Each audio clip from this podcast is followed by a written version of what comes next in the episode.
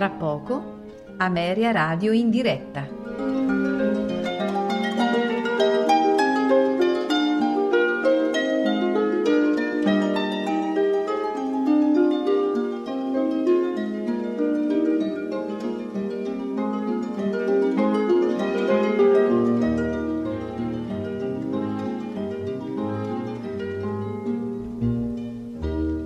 Tra poco, Ameria Radio in diretta.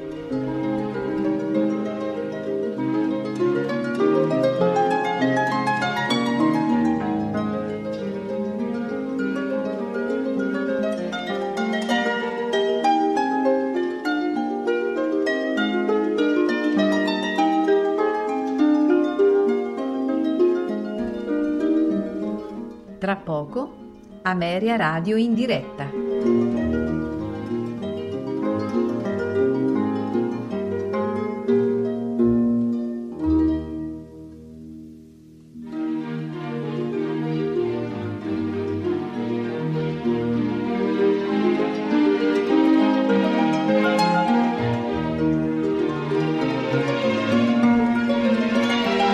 Tra poco, Ameria Radio in diretta.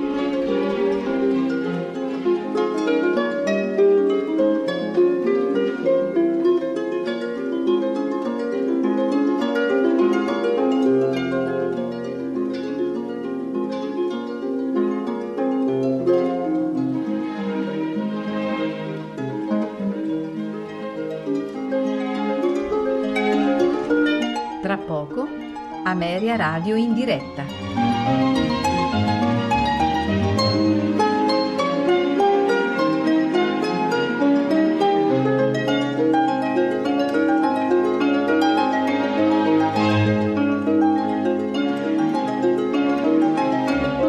Ok, sto parlando.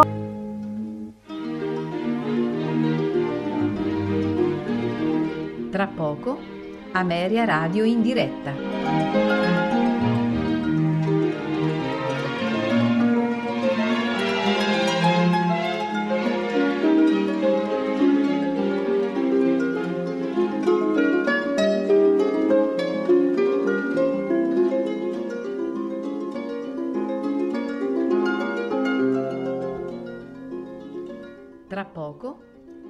Radio in diretta.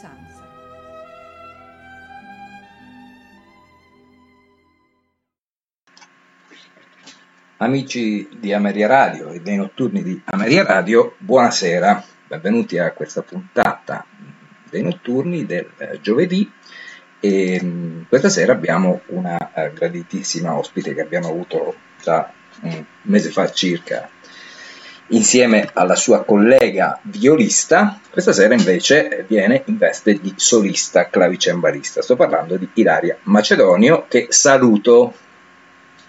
Ciao Ilaria. Ciao Massimiliano, buonasera a tutti.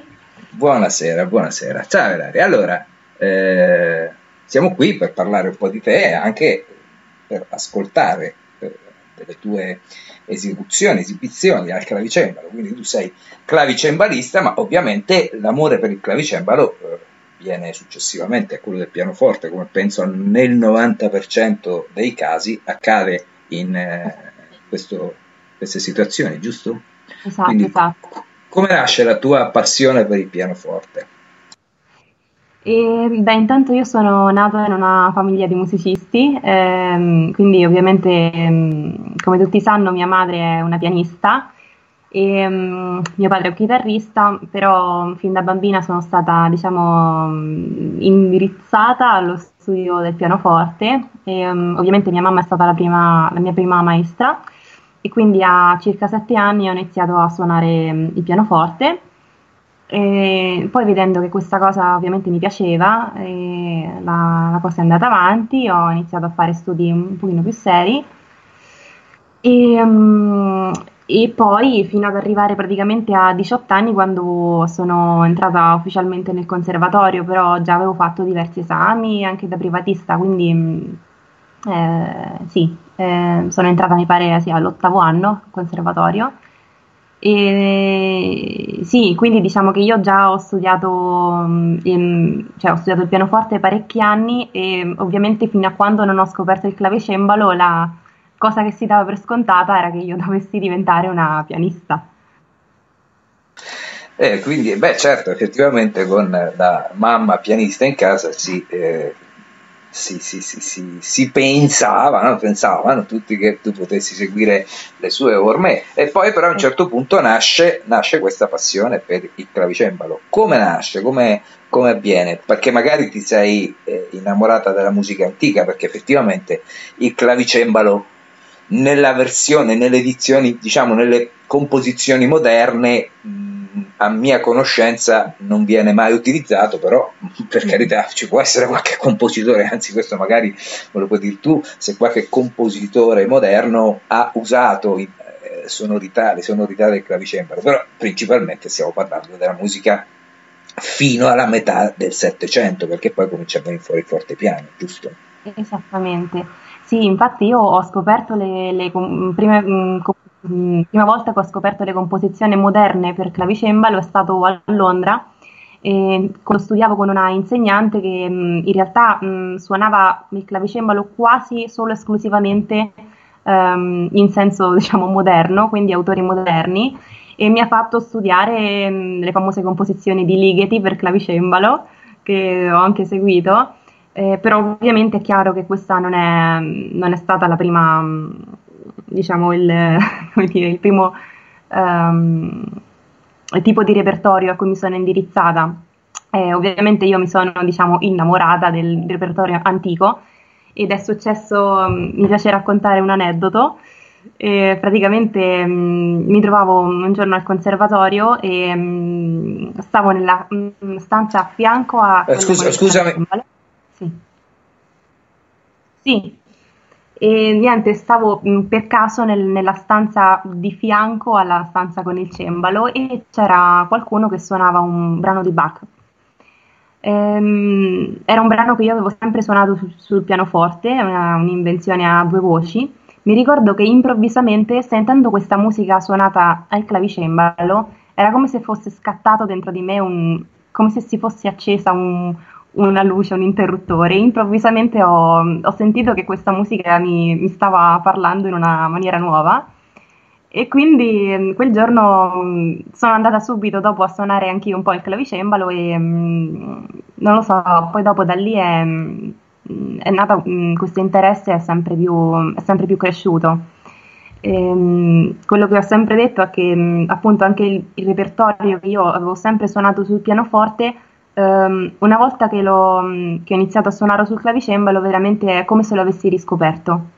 E quindi la cosa è, è nata così. Eh.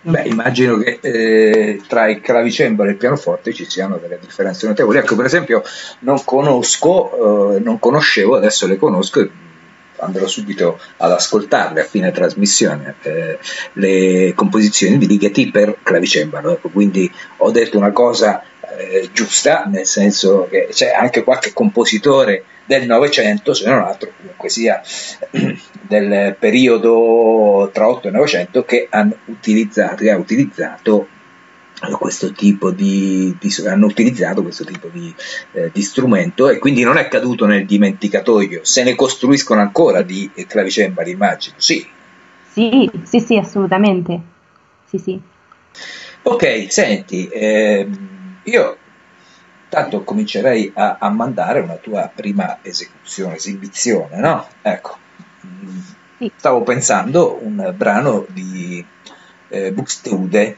giusto?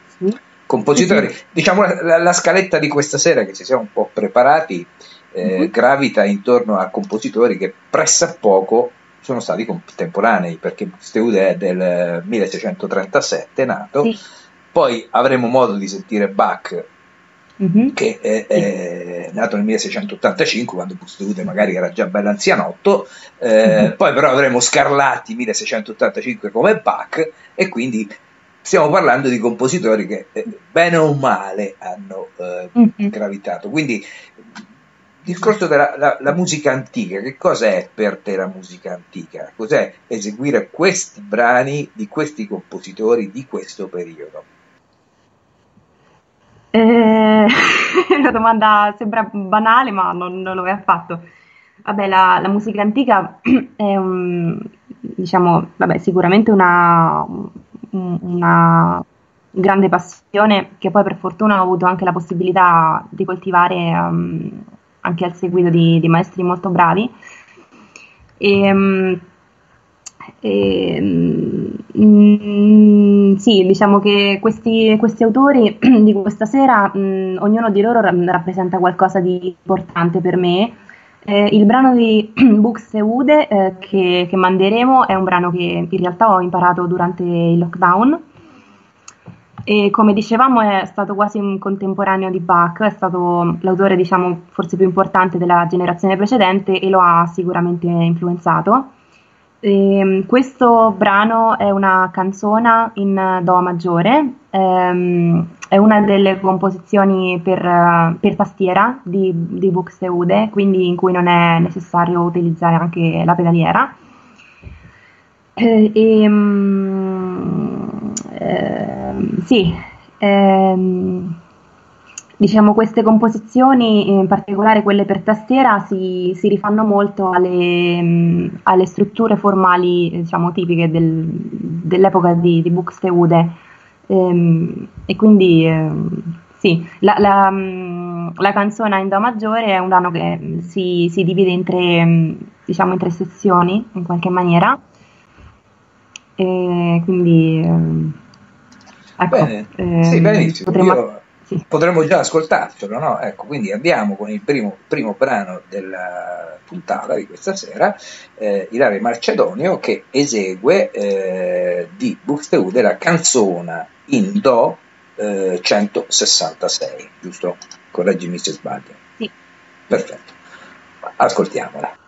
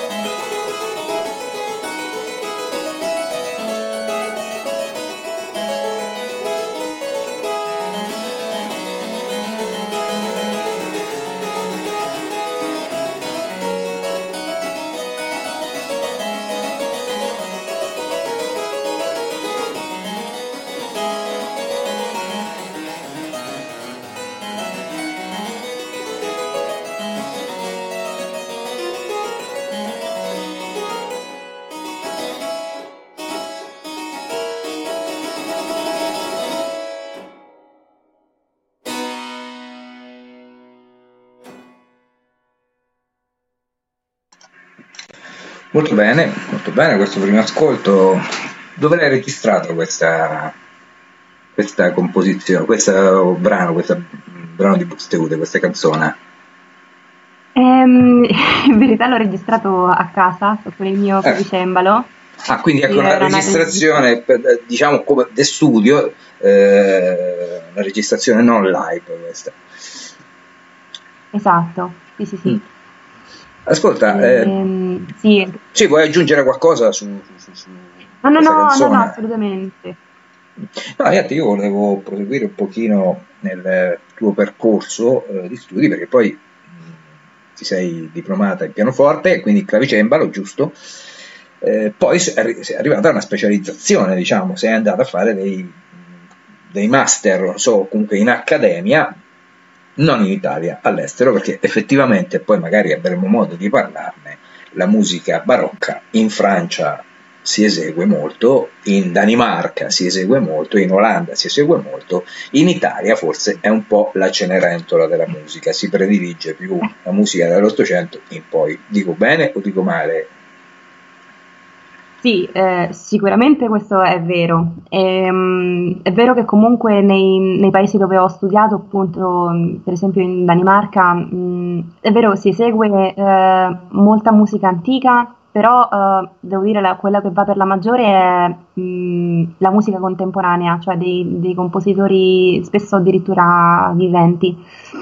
Ehm, quindi mh, sì, ehm, sì, è vero che comunque all'estero ho avuto veramente moltissime, moltissime eh, opportunità e occasioni per suonare, per poter fare musica e mh, sono cose che mh, obiettivamente eh, un giovane qui in Italia uh, ha molte più difficoltà a trovare. E, ehm, e infatti, sì, eh, diciamo che ecco, durante gli anni della mia, della mia formazione, soprattutto a, a, Copenaghen, ho avuto queste bellissime opportunità, uh, cioè di fare musica in tante, anche in tante diverse formazioni, quindi come solista in duo, ehm, trio, formazione da camera, orchestra, veramente in tante diverse appunto, formazioni e anche contesti e sempre con colleghi veramente bravissimi, quindi a, livelli molto alti e quindi è stata veramente una grandissima mh, fonte di ispirazione eh, questa esperienza. Quindi eh, i tuoi studi, diciamo, la prosecuzione, la tua specializzazione, se così vogliamo dire, in quello che è la musica clavicembalistica è avvenuta in Danimarca, a Copenaghen in particolar modo, giusto? Sì, in particolar modo a Copenaghen, alla Royal Danish Academy of Music, dove ho prima fatto un, um, un'esperienza di, di scambio di Erasmus di sei mesi ehm, durante i quali però già avevano iniziato a farci dei corsi di lingua gratuiti al conservatorio, quindi devo dire veramente un, una um, ottima organizzazione da questo punto di vista.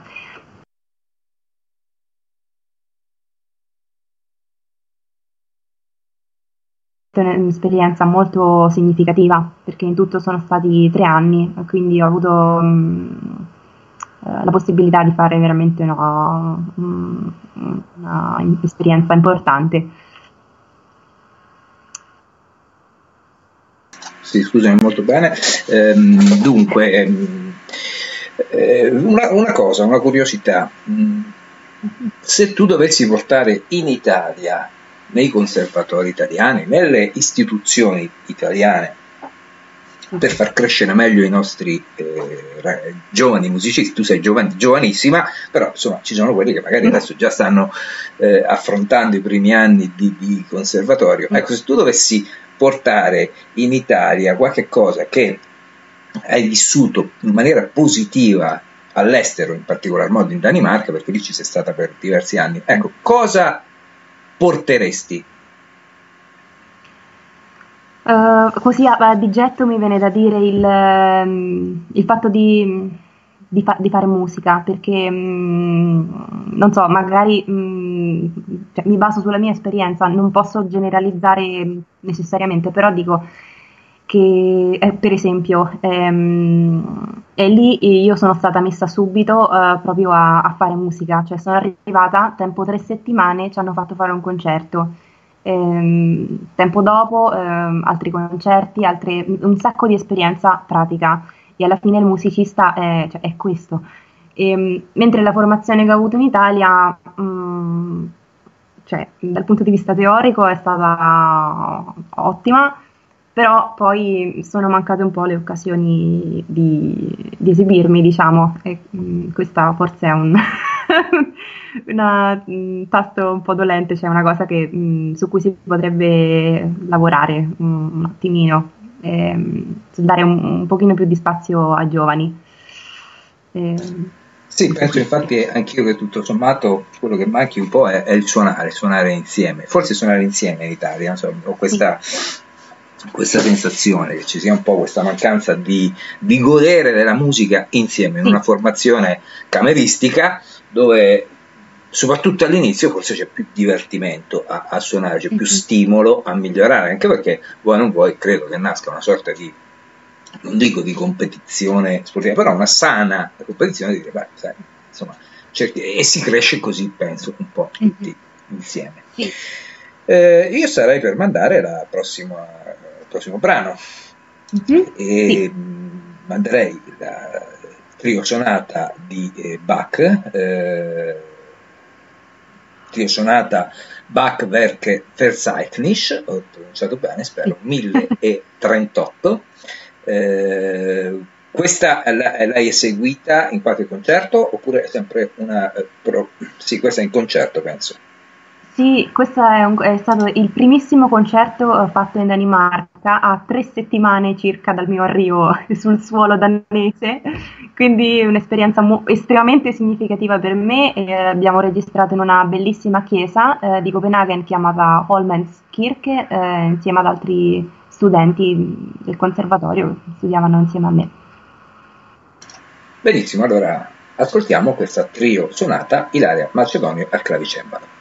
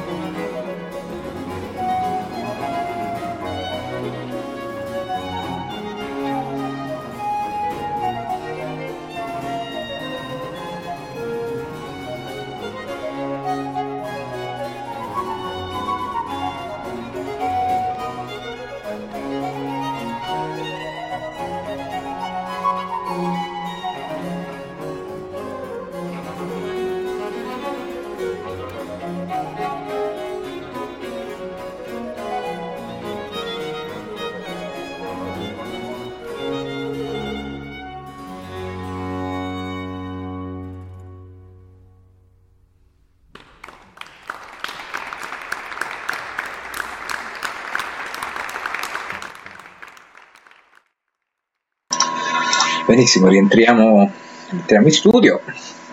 Ecco qua, quindi qui possiamo parlare di un'esperienza anche come continuista, che è praticamente il clavicembalo ti porta anche a fare questo genere di lavoro, no? Perché insomma tutta la musica, soprattutto operistica, anche soprattutto non solo orchestrale, operistica di Handel, esige il, il basso continuo che generalmente è fatto dal clavicembalo, delle volte magari in formazione con violoncello, violino, in questo caso comunque era una sonata per tre strumenti, dimmi se i nomi sono giusti, Mark Zeider, Kean Zhang, Maria Rosenkrild Quist, giusto? E Ilaria Macedoni, quindi abbiamo ascoltato la sonata per violino, violoncello e flauto, che chiaramente è un flauto di legno, un flauto strumento originale.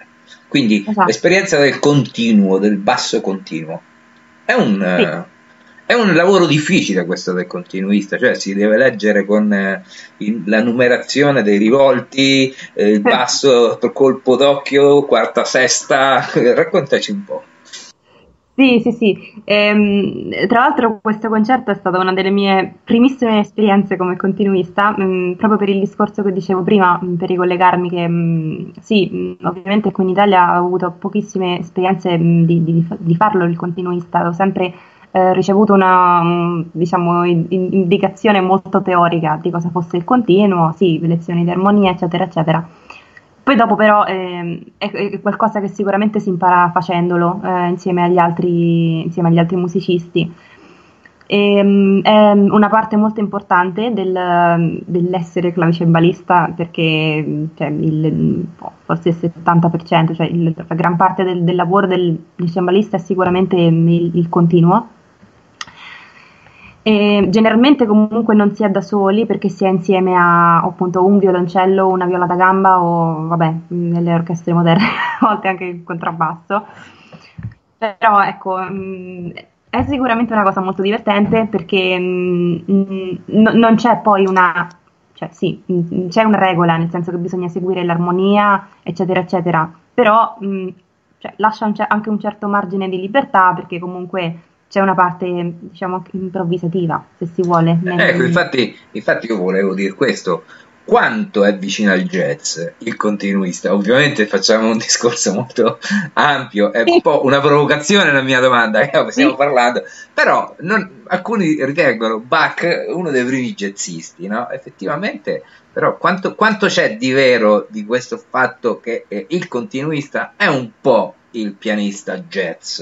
Eh, ante litteram? Beh, allora, non so se c'è qualche jazzista in ascolto, ma non, non vorrei fare gaff. E, cioè, vabbè, Bach è sicuramente, sì, è stato molto, sì, innovativo, sì, Ora non so se paragonarmi veramente a un, a un jazzista, nel senso che mh, è vero, anche loro effettivamente eh, utilizzano delle sigle, che poi eh, altro non sono che cioè, eh, la, un'altra versione dei, nostri 6-3 o 6-4, eccetera, eccetera e, ma forse ne hanno di più, però sì, hanno, hanno comunque delle, delle, armonie, credo, di, di, di base, ripeto, non vorrei sbagliarmi, su cui poi mh, creano delle, delle improvvisazioni. E, ovviamente noi mh, sì, non è che proprio improvvisiamo e se lo facciamo è comunque su dei moduli eh, eh, diciamo armonici molto più. Più rigidi, ecco, sicuramente. Beh, certamente stiamo parlando di 400 anni circa di, ecco. di spazio, ecco. Quindi, ripeto, la mia eh, domanda era un po' eh, così provocatoria anche per scherzarci un po' sopra, no? Però effettivamente sì. il continuista ha un margine di ehm, libertà esecutiva dove possiamo dire questo che eh, ogni concerto non è mai uguale all'altro, ciò che uno suona è abbastanza quasi tutto uguale, ma non è detto che sia perfettamente uguale, giusto? Esatto. Ecco, e questo va un po' a cozzare su quello che è la musica cosiddetta colta, perché fondamentalmente la differenza tra la musica colta e la musica popolare e quindi la musica jazzistica è che la musica colta è scritta, quello è. Quindi per voi è scritta l'armonia, è scritta la parte del violino, è scritta la parte del però il clavicembalo, diciamo che il continuista ha un minimo, un minimo di libertà Prego, prego Ilaria, quindi prosegui pure il tuo discorso sul, discor- su, sul continuo, sul passo continuo, sul mestiere del continuista, perché alla fine è un mestiere pure quello, cioè, era... Sì, Esatto, è una cosa che, ripeto, si impara moltissimo facendola e ascoltandola. Io ricordo che per, per, per suonare questo mio primo concerto nessuno mi aveva mai fornito delle nozioni di basso continuo. Sono, vabbè, ormai lo, lo dico, spero che non ci siano chissà chi in ascolto. Niente, Prego. sono andata uh, eh, eh, siamo, siamo, di no, è notturno, quindi diciamo, la sera ci, ci fa liberare di ogni, ci fa aprire l'armadio no. e far uscire tutti gli scheletri. Prego. Sì, no, no, in realtà non è niente di così eh, scandaloso, sono semplicemente andata ad ascoltarmi delle, delle esecuzioni, tra l'altro da me giudicate mm, ottime, in cui ho cercato di rifare ad orecchio quello che sentivo fare dal, dal, dal cembalista. E, mh, parecchie cose mh, inizialmente le ho copiate, ma credo che questo sia uh, abbastanza mh, normale. E, ehm, tuttora sì, quando il, il, lavoro del continuista è una cosa che io, cioè, secondo me, si continua ad imparare sempre, eh, perché mh, non è una cosa che si può spiegare a, a, a voce. Eh, è una cosa mm, che funziona in questa maniera, si, mh, si sente fare, in un certo modo si, si, si, impara e poi si, perfeziona, diciamo. Ehm, quindi sì, insomma, ehm, l'ho imparato così e poi ehm, devo dire, mh, mm, ho imparato un pochino a farlo anche perché ho avuto veramente tantissime opportunità di suonare con altri musicisti ehm, a Copenaghen, anche a Londra, e anche con l'orchestra. E, ehm, e quindi mh, mm, diciamo che in qualche maniera mh, mm, facendolo eh, si, si si, si, si impara. sì, sì, sì, è, è, è, come dicevo, è un mestiere come tutto, tutti, sì. il suonare, è, essere l'artista è appunto arte, viene da artigiano, no? è l'artigiano della musica, non di colui che costruisce lo strumento, che è un'altra cosa, ma lo strumento, la, l'esecuzione, lo stile esecutivo, tutto si impara, si fa apprendistato come in qualsiasi altro Altro mestiere ovviamente poi ci vuole, come in tutti i mestieri, il talento eh, per, eh, per, eseguire quello che c'è. Quindi a proposito di talento io tornerei ad ascoltarti nella prossima composizione eh, di eh, Rimaniamo in Bach, eh, se ce lo vuoi presentare te. è un, è un, un arrangiamento forse, non so. Sì. E Esatto, è un arrangiamento di una sonata per organo eh, di WV 529, eh, scritta all'incirca nel 1730.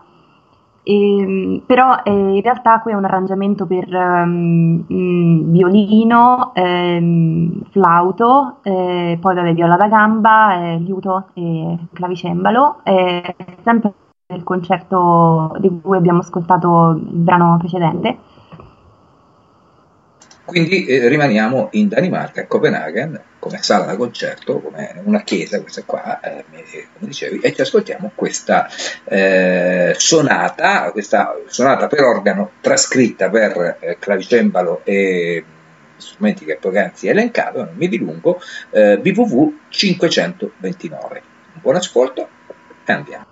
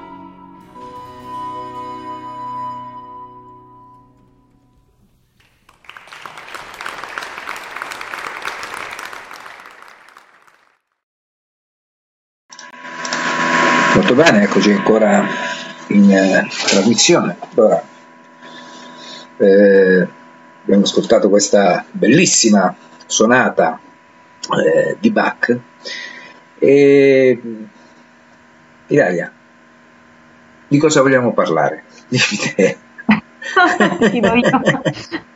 Decidite, sì. Eh,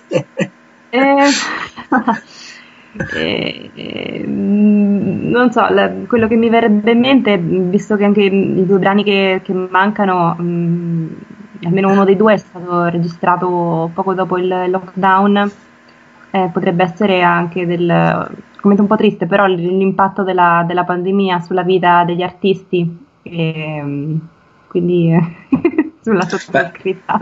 Sì, sì, ma infatti io sapevo che saresti andata, forse ti ho lasciato la palla perché purtroppo eh, di questa pandemia ormai ne stiamo parlando fin troppo, soprattutto per quanto riguarda la eh, cultura, la musica, perché eh, ha danneggiato tantissime attività economiche, ci mancherebbe, non solo, ma gli artisti sono stati veramente molto penalizzati da eh, questa situazione. Eh, purtroppo speriamo di uscirne al più presto e di potervi risentire nuovamente piuttosto che nelle radio eh, nelle sale da concerto insomma no? eh, sarebbe anche in radio perché è importante sentirvi in radio però certo. è bello anche ascoltarvi in, d- dal vivo in sale da concerto una cosa invece una domanda te la faccio io eh, sei stata qui ospite circa un mese fa giorno più giorno meno eh, con la tua collega artista eh, violista,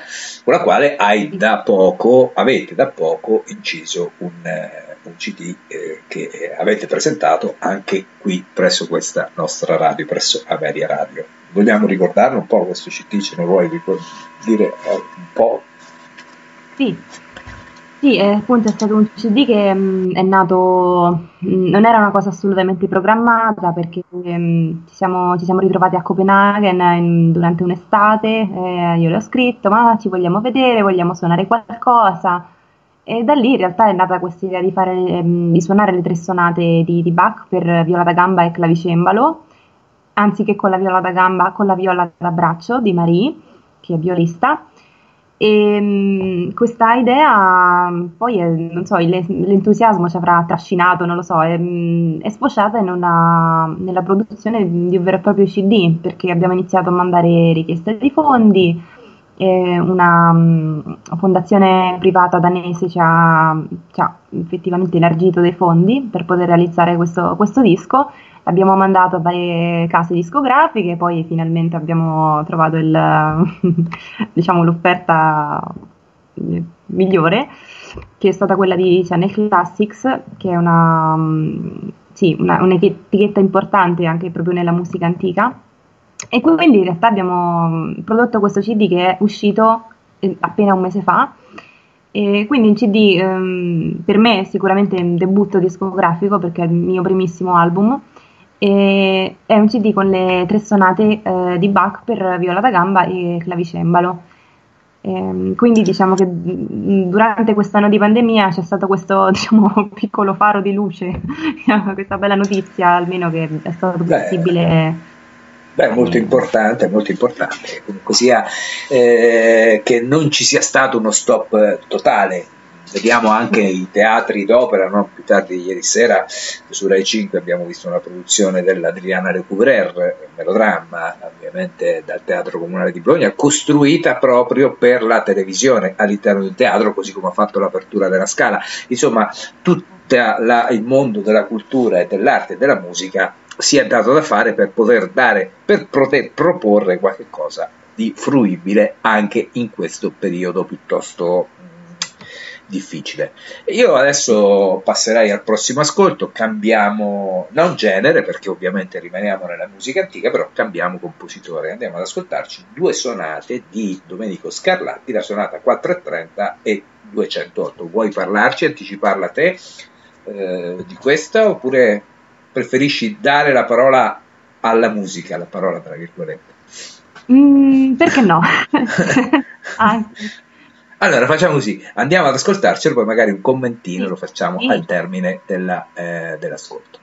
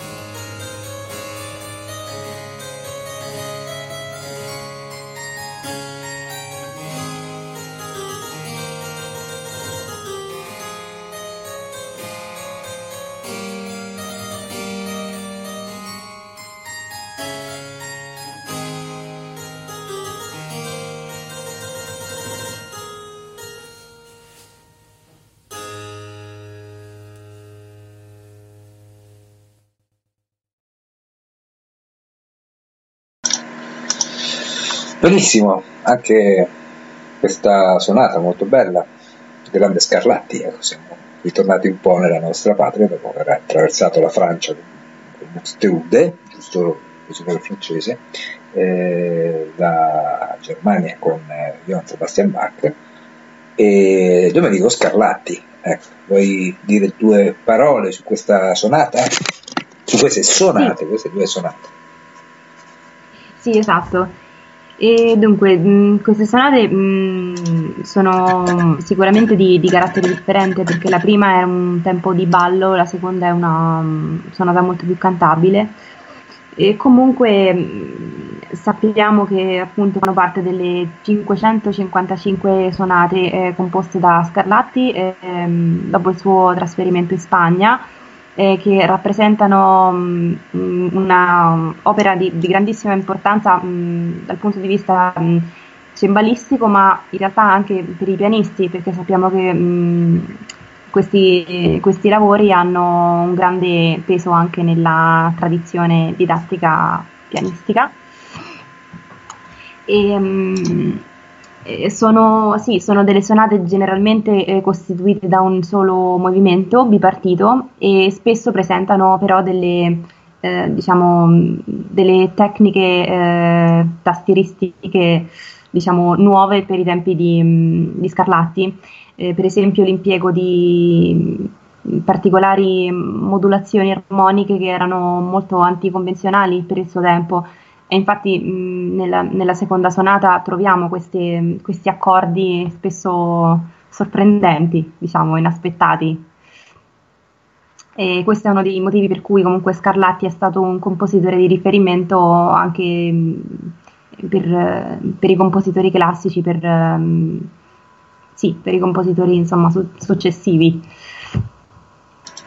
Bene, eh, io ho detto un'inesattezza, Buxtehude non era francese, ma era danese, giusto? Se non sbaglio, era comunque scandinavo. Sì, esatto. Ecco, quindi eh, eh, ho ripensato, ho, ho, ho detto, non, non sono un un, un, espertissimo della musica antica, quindi perdonatemi, ma eh, è stato un lapsus comunque, ecco, effettivamente ripensando a me stesso ho detto, ma no, non è, non è assolutamente eh, francese, bensì scandinavo. Va bene, eh, siamo giunti al termine della trasmissione. Eh, Ilaria, eh, progetti futuri? Covid permettendo, ovviamente?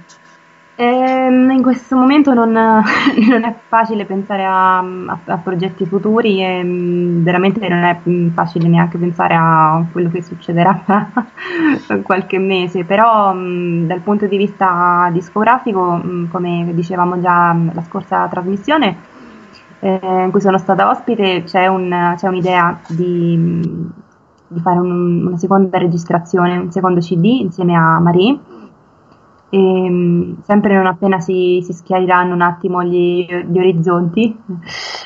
E ovviamente dal punto di vista solistico stesso discorso, nel senso che al momento è mm, quanto più incerta la situazione, però mm, insomma ecco, manteniamo viva la, la speranza. speriamo, speriamo di uscirne presto. Allora io ti ringrazio per la tua presenza, piacevolissima presenza in questa eh, serata, in questi notturni, dove la sera ci si, si chiacchiera così con estremo piacere, eh, sperando di averti ospite nuovamente. Eh, ovviamente eh, ci, concludiamo la trasmissione con l'ascolto dell'ultimo scusate, brano, stasera faccio un po' di lapsus, eh, torniamo a Johann Sebastian Bach eh, dalla suite, suite, francese numero 5, l'Allemanda e la Giga. Ilaria ancora grazie e auguro una buona notte a te e a tutti i nostri eh, radioascoltatori. A presto.